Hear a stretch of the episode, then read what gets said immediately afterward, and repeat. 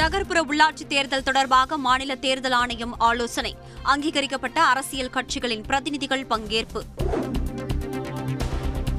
Corona விதிமுறைகளை பின்பற்றி தேர்தல் நடத்த வேண்டும். அனைத்துக் கட்சி கூட்டத்தில் திமுக கோரிக்கை. துணை ராணுவ பாதுகாப்புடன் நகர்ப்புற உள்ளாட்சி தேர்தலை நடத்த வேண்டும். சென்னையில் வாக்காளர் பட்டியலில் குளறுபடி என அதிமுக குற்றச்சாட்டு. கொரோனா மூன்றாவது அலை உச்சத்தில் உள்ள நிலையில் நகர்ப்புற உள்ளாட்சி தேர்தலை நடத்தக்கூடாது. சென்னை உயர்நீதிமன்றத்தில் முறையீடு. உயர்நீதிமன்ற முன்னாள் நீதிபதி செல்வம் தலைமையில் புதிய காவல் ஆணையம் அமைப்பு. உறுப்பினர் செயலர் மற்றும் நான்கு உறுப்பினர்களை நியமித்து முதலமைச்சர் ஸ்டாலின் உத்தரவு. மயிலாடுதுறை மாவட்ட ஆட்சியர் அலுவலக வளாகத்திற்கு முதலமைச்சர் மு ஸ்டாலின் அடிக்கல். பல்வேறு திட்டப்பணிகளையும் காணொலி காட்சி மூலம் துவக்கி வைத்தார். ஆவின் நிறுவனத்தின் புதிய ஐந்து தயாரிப்பு பொருட்கள் அறிமுகம் செய்து வைத்தார் முதலமைச்சர் மு ஸ்டாலின். எம்ஜிஆர் குறித்து உண்மைக்கு மாறான தகவல்களை அரசு வெளியிடுவதாக ஓ பன்னீர்செல்வம் கண்டனம். அரசு சார்பில் எம்ஜிஆரை சிறப்பித்தமைக்கு ஆர் எம் வீரப்பன் பாராட்டு.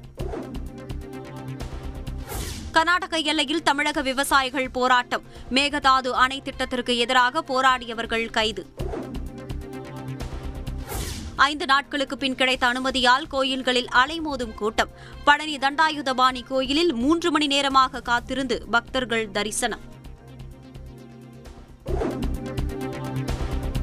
பொங்கல் விடுமுறையால் இரண்டு முதல் மூன்று நாட்களுக்கு கொரோனா பாதிப்பு அதிகரிக்கும். மக்கள் அச்சப்பட வேண்டாம் என அமைச்சர் மா. சுப்பிரமணியன் வேண்டுகோள். பணியிடங்களில் முகக்கவசம் அணியாதவர்களை வெளியேற்ற வேண்டும். தனியார் நிறுவனங்களுக்கு சுகாதாரத்துறை சுற்றறிக்கை.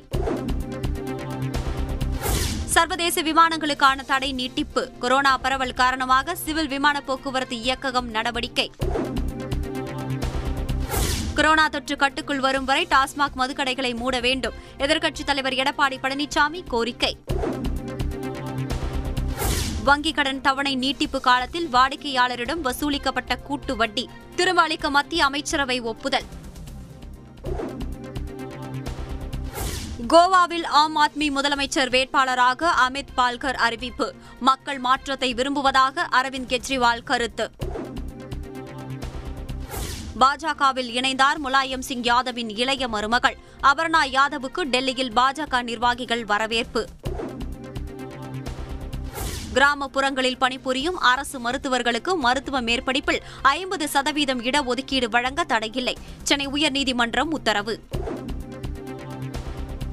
சென்னையில் சட்டக்கல்லூரி மாணவன் தாக்கப்பட்ட விவகாரத்தில் இரண்டு காவலர்கள் சஸ்பெண்ட்.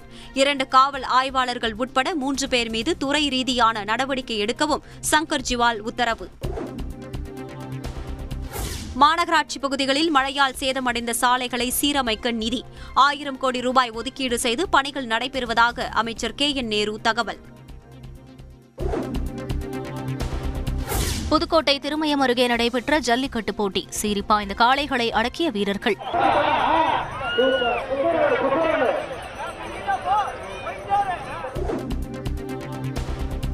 இறந்தவர்களின் பெயர்களில் கொரோனா பரிசோதனை தடுப்பூசி சான்றிதழ் வழங்கல் கர்நாடக அரசு மருத்துவமனையில் சர்ச்சை.